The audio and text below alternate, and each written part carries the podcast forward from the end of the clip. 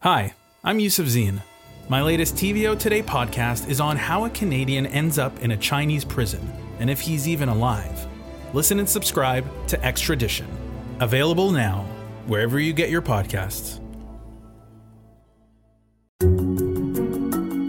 For more in depth perspectives and interesting stories, sign up for our daily newsletter at tvo.org/daily.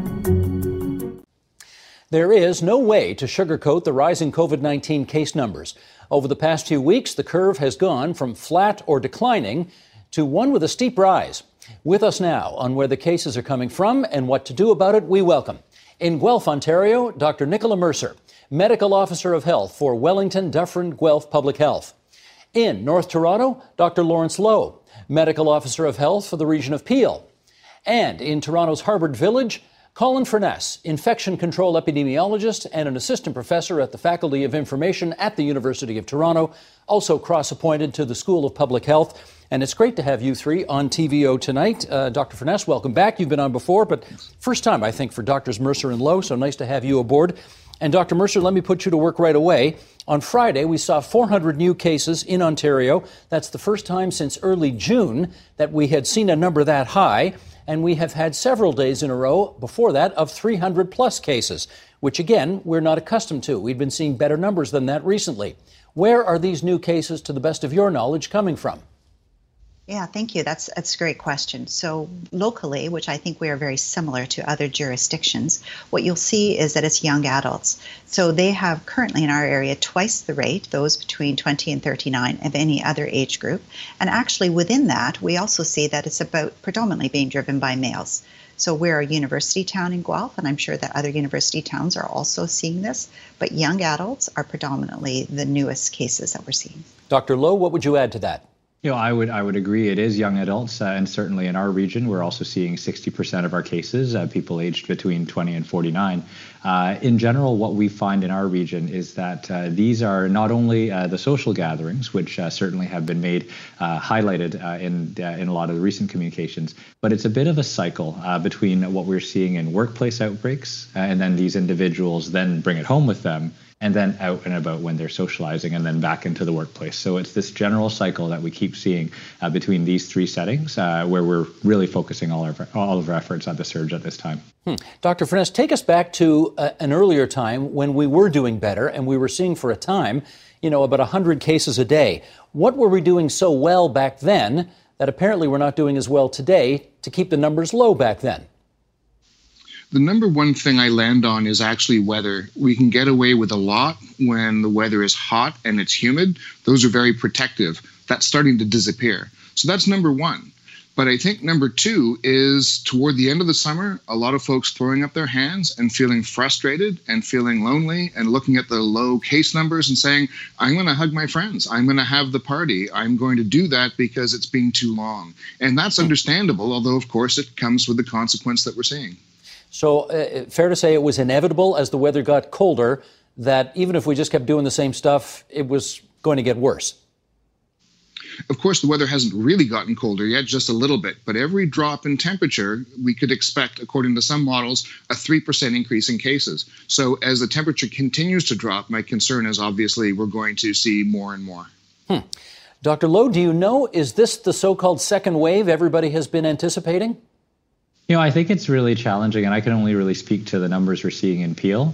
Um, but it also uh, is important to know where the cases are. Uh, and in Peel, uh, fortunately, at the end of our investigations and our contact tracing, uh, we're figuring out about 80 to 85 percent of uh, these cases they have a known exposure.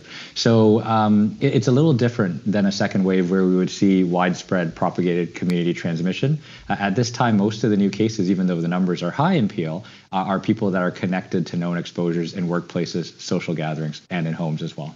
Well, let me put this in a bit of an odd way for, for you, Dr. Mercer. Are, are you glad you're not the medical officer of health in Peel or Toronto right now, where the biggest outbreaks seem to be?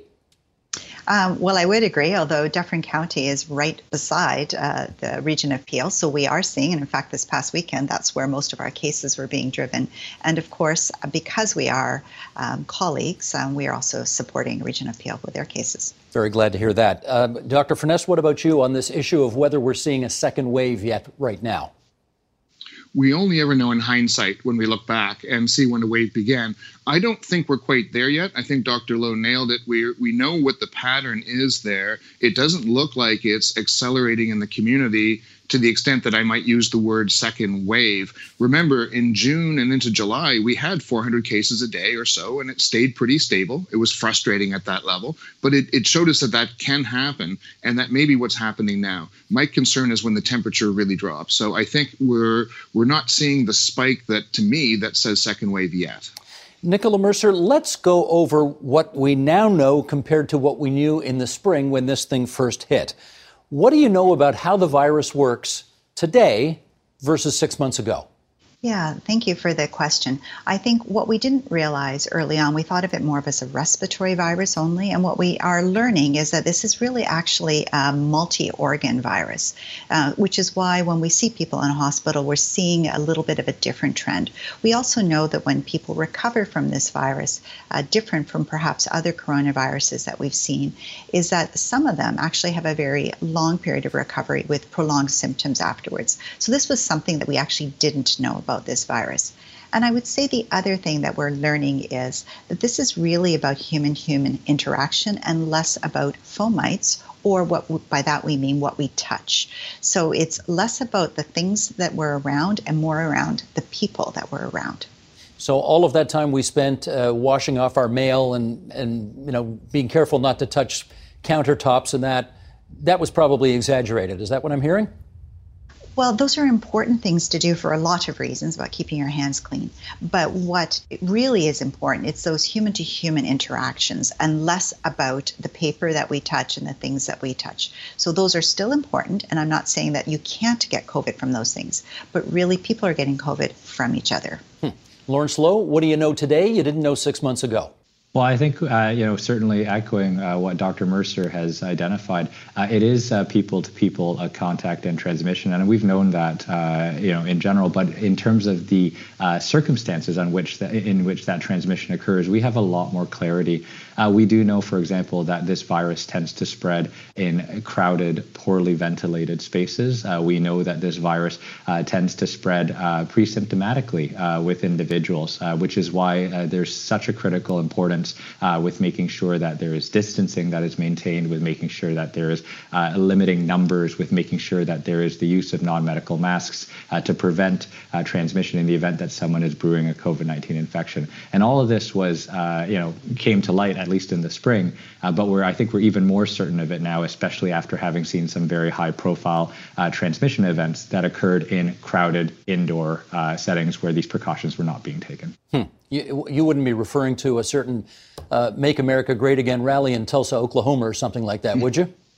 Uh, you know, it wouldn't be that uh, that specific uh, uh, occurrence, of course, but we've seen all kinds of rallies and all kinds of instances, uh, both in the workplaces as well as social gatherings, uh, where once you get a lot of people together, and you know, there's a lot of trust when you see people, obviously, especially when you see them in three dimensions instead of on a screen. Um, and and the the tendency is when people start to let their guard down and they're in these large groups, that's where the virus finds a way to go from person to person, and especially so if it's indoors and in a poorly ventilated space. Hmm.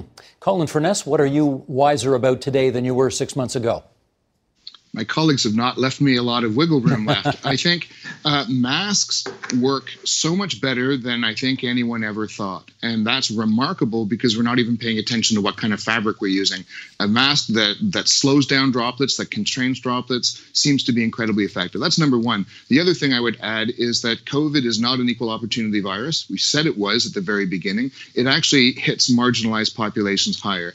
Uh, it hits it hits uh, uh, long-term care homes. It hits uh, low safety factory settings. It hits poverty-ridden uh, neighborhoods where there's overcrowding, where you have essential workers who uh, do not have the opportunity to work at home, and so on and so forth. So we see inequity laid bare, and I think this is one of the big things that we can do when COVID finally subsides is really start to start to address some of that inequity. Yeah, maybe I could get you to follow up with this, Dr. Furness, because um, now now I can say this because I used to be one, but I'm not sure there's anything dumber in the world than a young man who thinks he can't get sick. And right now, we apparently in this province and across the continent have a lot of young men uh, who who think, well, if I get COVID nineteen, you know, it'll be like I have the flu for a few days, but then I'll be back at it. What kind of message do you think uh, can penetrate the skull of a person who thinks they're invulnerable? That is the $64,000 question. I, I think back to when I was in my 20s. I think I might not be nearly as well behaved as I'd like to think I would be. It's it's awful for people in their 20s, and males do actually tend to have worse health behavior habits than than females, especially in that age group. It's very difficult. Health behavior change can work on fear, but you know, trying to get people to live in fear is not what we not where we want to be. Um, other kinds of health interventions for other things like you know wearing condoms or wearing seatbelts, uh, you know, they they're they're difficult. It takes a generation of, of drumming in that message. Um, you can you can get people to brush their teeth by telling them that their uh, breath will smell bad, and that works for smoking too. So maybe finding that one thing that is socially relevant, saying you don't want your peers to blame you for X. Uh, maybe maybe that's it. But there's no easy answer there. It's a very tough problem. Yeah, Nicola Mercer, you're not far away from the University of Guelph right now, where um, you know, let's face it. Um, if it's a typical university, there may be people who are having large parties uh, not physically distancing to be sure. What message gets through to that crowd when that crowd pretty much thinks they're invulnerable? Yeah, we've been really uh, thinking a lot about this and trying to look at perhaps using social media influencers to try and get the message across. I think for the university crowd, which may be a little bit different than some other young adult crowds, uh, the possibility of having to be in uh, self isolation for 14 days, that's actually a pretty big deterrent. This is not the age group that wants to stay home for 14 days. They don't want to stay home for four hours, never mind 14 days. Um, and so, and, and just like you've said, it is um, our young males that are uh, really driving this. So um, we are looking and thinking and trying to work with our university. We're very connected with um, the University of Guelph, our health unit and uh, health services there. So trying to find those triggers. Um, and I, I, do, and I honestly have to say that after they've gone to a social gathering, um, we do see that they come and get testing. What we're trying to say to them, though, is before you go to the social gathering, think rather than afterwards. Lawrence Loh, you know that uh, well, in Peel Region, you've had a, a bit of a problem with big house parties, and both the Premier and the Mayor of Brampton, for example, Patrick Brown, have come out publicly and said, Come on, Pete. Uh, well, what was the expression the Premier used the other day? A few fries short of a Happy Meal? how, how, do you get your message through? I know you do a, a briefing every week, a televised briefing. How do you get the message through to this 20 something crowd that they can make things miserable for everybody? Well, Steve, I, I, first of all should disclose that I'm a proud alumnus of the West of Western University, and so I know a little thing or two uh, about social events. Um, but I think the story of Peel is actually a bit more broad and complex than that, um, and it really goes to what Dr. Furness was saying earlier as well uh, in respect of inequities. I think the story of what we're seeing in Peel is uh, certainly uh, young people are having these big backyard parties and those social gatherings, and but that's only part of the triad that I was talking about. And in general, the workplace is a significant uh, challenge for us in Peel. Again, we have many industries, uh, many places of work where people don't have the option of working remotely, and where if employers are not taking precautions, uh, you know, this is uh, you know this is going to create crowded environments that uh, the virus loves to spread in. So I think what we're seeing in the numbers, and especially through our contact tracing, what we've actually seen in data, borne out in data, is that uh, certainly social gatherings are one part of it, um, but this is also the age group that is more precariously employed and, uh, and certainly more challenged uh, if employers aren't taking precautions to keep them safe. Well, let me look to another area then with you, Dr. Loh, in doing a follow up here. How about restaurants in Peel? Do you have any sense about whether or not people are contracting COVID 19 by eating indoors in restaurants? Well, Steve, this is the funny thing. It's like if we were seeing public exposures and if we were uh, identifying, uh, uh, you know, significant transmission in restaurant and bar settings, I would absolutely be out there. I'd be, you know, saying there's a risk to the public. We've identified this time. Contact tracing's been, uh, you know, uh, started, etc. Uh, we do see transmission in those settings, but it tends to be between staff. Um, and a lot of the times, it's important to actually remember that when you're done the workday or when you're at a, on a break, that doesn't mean that you take a break from the precautions too. And what we've seen in a lot of these workplace outbreaks are people, they might be out on the company floor, they might be out in front of customers uh, for, you know, 8, 10, 12 hours. And then afterwards, they're with their friends, their team, they let their guard down, they sit around and have a couple drinks in the back room. And that's where the transmission occurs. So um, it's crucial for employers to take steps to protect their employees. And it's also crucial, crucial for employees uh, to remember that distancing, masking, all that stuff needs to happen whether you're in front of the public or whether you're uh, resting in the back room. Hmm. Colin Furness, how about gymna- uh, you know, going to the gym, going to the health club? A lot of people want to get back to doing that right now. Uh, Dr. Furness, what's your advice on that? From a mental health perspective and a general health perspective, obviously exercise is great. And that's not something I would want to talk people out of.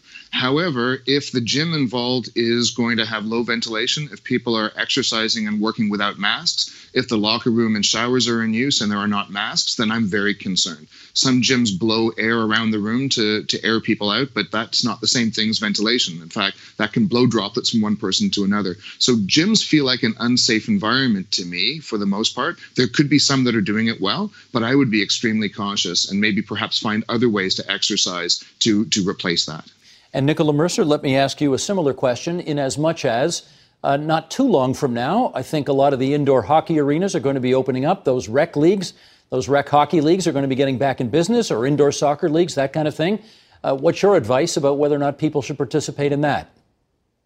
Yeah, and another interesting question. Well, when you look at those indoor spaces, um, tennis, um, hockey, soccer, um, really that um, minimal close contact in a very large area, that's actually probably quite safe to do. Where you really have to be concerned about, though, is the locker room. So, again, it's all about getting close and in a confined space for a prolonged period of time with others. So, you know, if you can strap on your skates in a very big area and get on the ice, it's you're not really having that co- constant, prolonged contact up close and personal with your your colleagues where you're playing. So um, there is lots of indoor activities that you can do. Perhaps some wrestling might not be the the best sport because again that would meet all those criteria, but others um, you can do safely. So just to be clear, maybe get your hockey equipment on at home, go play, and then shower and change back at home again, as opposed to in the locker room at the arena. Is that the idea?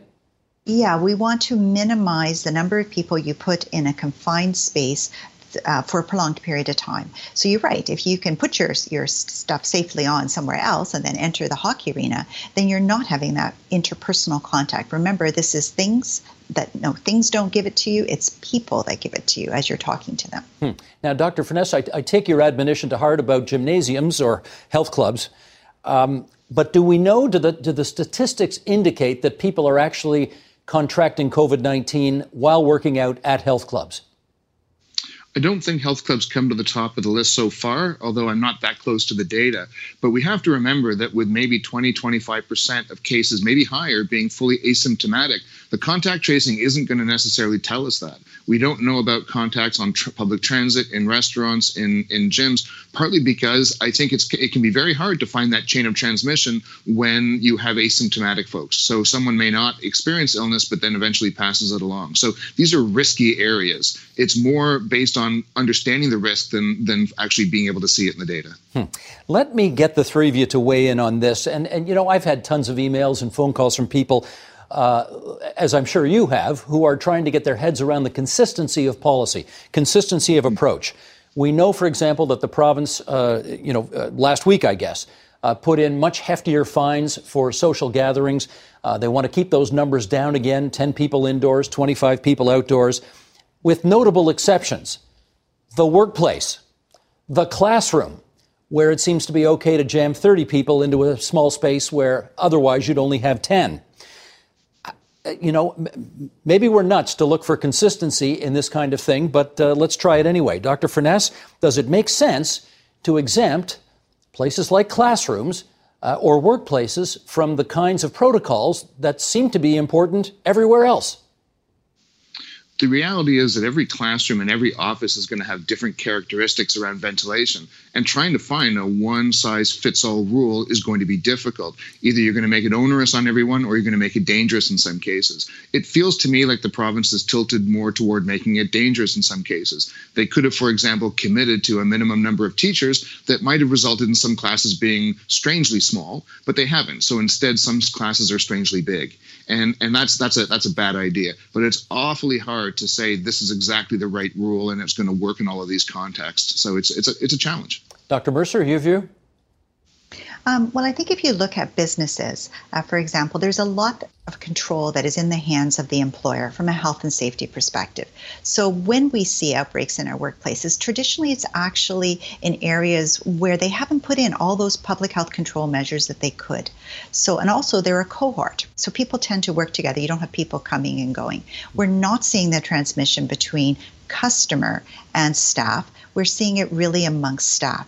So, with our workplaces, I believe that we can safely reopen. Um, they just need to put into play very strict public health measures um, that in that in particular when the staff are working and talking to each other in the break rooms and during uh, during lunch that's an important key when it comes to schools um, i think this is really a balance. This is a very challenging uh, question because what we have is we have a whole generation of kids that need their education not just for their future learning, but it's also for their mental health. So, this is really a challenge. Children need to be in school, they need an opportunity to learn on many levels. And trying to do that safely is what we're trying to do. And that, I think the real advantage that we have with schools is that they are a cohort. So, it's not that we're having them blended with many people, we actually have them with a specific number of people that we can do case and contact management with if needed. Okay, Lawrence Loh, given the context that uh, Dr. Mercer then just put around that issue. Is the policy less inconsistent then than at first blush it might seem to be? Absolutely, I, I think it's uh, it's a it's a policy that is targeted at a specific setting with a recognition, uh, as Dr. Furness and Dr. Mercer have both said, uh, that different settings are going to need different precautions and measures. And the reason why this has been brought in for social gatherings is if you think about your usual social gatherings, uh, they tend to be uh, not monitored, they tend to not be cohorts, uh, they often can occur spontaneously, um, in fact, and that makes things very difficult in the event there's an exposure and in the event that transmission occurs. whereas whereas as uh, my colleagues have already identified, uh, you know, cohorting, uh, precautions, uh, the uh, the supervision of those uh, are things that do make things differently in those other settings. that said, um, you know, it, it's important still at, as much as possible to remember that in limiting disease transmission from person to person, the best way to do it is by limiting proximity, duration, and numbers. So if there's some, if you can't, if you can't limit it on one, you've got to figure out some other way to limit it on the other pieces. And let me do a fast follow up with you, Dr. Loh. Uh, have I got this right? In your region, there have been some COVID outbreaks from weddings. Were these indoors or outdoor weddings? Uh, so uh, I'd have to go back and double check that whether it's our region or uh, other regions uh, in the Greater Toronto area. But there have definitely been exposures and cases that we have had that have been associated uh, with weddings. Um, and as I understand it, these were weddings that were uh, both indoors and outdoors. even prior to the social gathering limits coming into place, people were actually combining accumulatively the 100 and the 50, so that they would have a 150 person wedding, which, as you know, would present significant interactions and challenges. Um, but yes yes, uh, weddings definitely have been seen as a, as a vehicle transmission, and certainly is something that I would encourage everyone, again, limiting proximity, duration, and numbers, uh, to possibly rethink if they're thinking of getting married in the fall. Dr. Furness, is it time to ban indoor weddings with 150 people? Weddings are the perfect storm. They're indoors, they're big, they're multi generational, and you can plan for masks and physical distancing, but weddings are about affection and love and closeness. And once a little bit of alcohol flows, I don't think you've got any hope of having a safe party. My advice to anyone is don't delay getting married, but maybe have the party in a year from now. So maybe separate that. Maybe have the biggest first anniversary anyone's ever seen as opposed to the dangerous wedding party now. That feels like very sensible advice. Okay, we're down to our last few minutes here. And I don't know what your interactions with members of the public have been, but mine suggest that people are taking this, how do I put this? Less seriously, I think, is really the way to put it right now. We may feel that we have learned to live with COVID. Uh, we may feel more comfortable getting together with people now. We figure we've, you know, we've made it this far, six months without getting it. And therefore, there is a sense, not just obviously among the youth, but uh, with older people as well, that maybe we can let our guard down a little bit. And I guess I want to know from all of you, Dr. Mercer, why don't you start? Should we be as fearful of this thing today as we were six months ago? Yeah, I, I personally think we should. Um, it is spreading in our communities. As we've and my colleagues have said, um, we're probably not quite in our second wave yet because we don't we know where all the cases are. But it wouldn't take very much, especially with our young adult community and with pre-symptomatic and asymptomatic transmission, for this to really get very big. The numbers it could easily double or triple in a very short period of time. And although many in our population are going to be just fine if they get it, um, if it gets into the older population or those with underlying medical conditions, those who are pregnant, uh, these people seem to have uh, poor outcomes and they could quickly overwhelm our healthcare system. And it is in your control. You can actually do something uh, to prevent yourself from getting COVID you know you can wear a mask physically distance yourself from others and limit uh, your interactions in those crowded close quarters where there are a lot of other people that aren't in your immediate bubble you have control over this one Dr. Loh, do we have to be taking, do we have to fear COVID today as much as we did six months ago? You know, I, Steve, it's interesting that you mentioned that uh, uh, you seeing it in the public. Uh, our data have shown this as well. Our contact tracers used to, in initiating uh, on exposures, uh, most people had an average of three to five contacts. Uh, nowadays, they have an average of about 20 to 30 contacts. So clearly, there are a lot of people out there that are even going beyond their social bubbles. Uh, and that's concerning because I think we do need to be, uh, you know, uh, serious about this disease. Uh, we do know the younger demographics getting it, but they're not seeing necessarily the same healthcare outcomes. But it can be spread on to people that are vulnerable in the short term, as Dr. Mercer's identified. And then certainly more concerning in the longer term is this is still a new disease for which we've only known uh, for the last nine months, and we're starting to see evidence of long-term complications in certain individuals. Trying to understand that honestly, the best way to avoid all of that and to keep everyone safe is to make sure that we're just sticking to the precautions and we can live with it, just making sure that we're living in the adapted manner that reduces proximity, duration, and numbers. Understood. It's really good of all three of you to join us on TVO tonight and share your expertise with us. Colin Furness, Lawrence Loh, Nicola Mercer. Uh, be safe, be well out there, everybody. As my dad always likes to say, stay positive, but test negative. Thanks. Thank you. Good. Thank you very much. The Agenda with Steve Paikin is brought to you by the Chartered Professional Accountants of Ontario. CPA Ontario is a regulator, an educator, a thought leader, and an advocate. We protect the public. We advance our profession. We guide our CPAs. We are CPA Ontario. And by viewers like you. Thank you.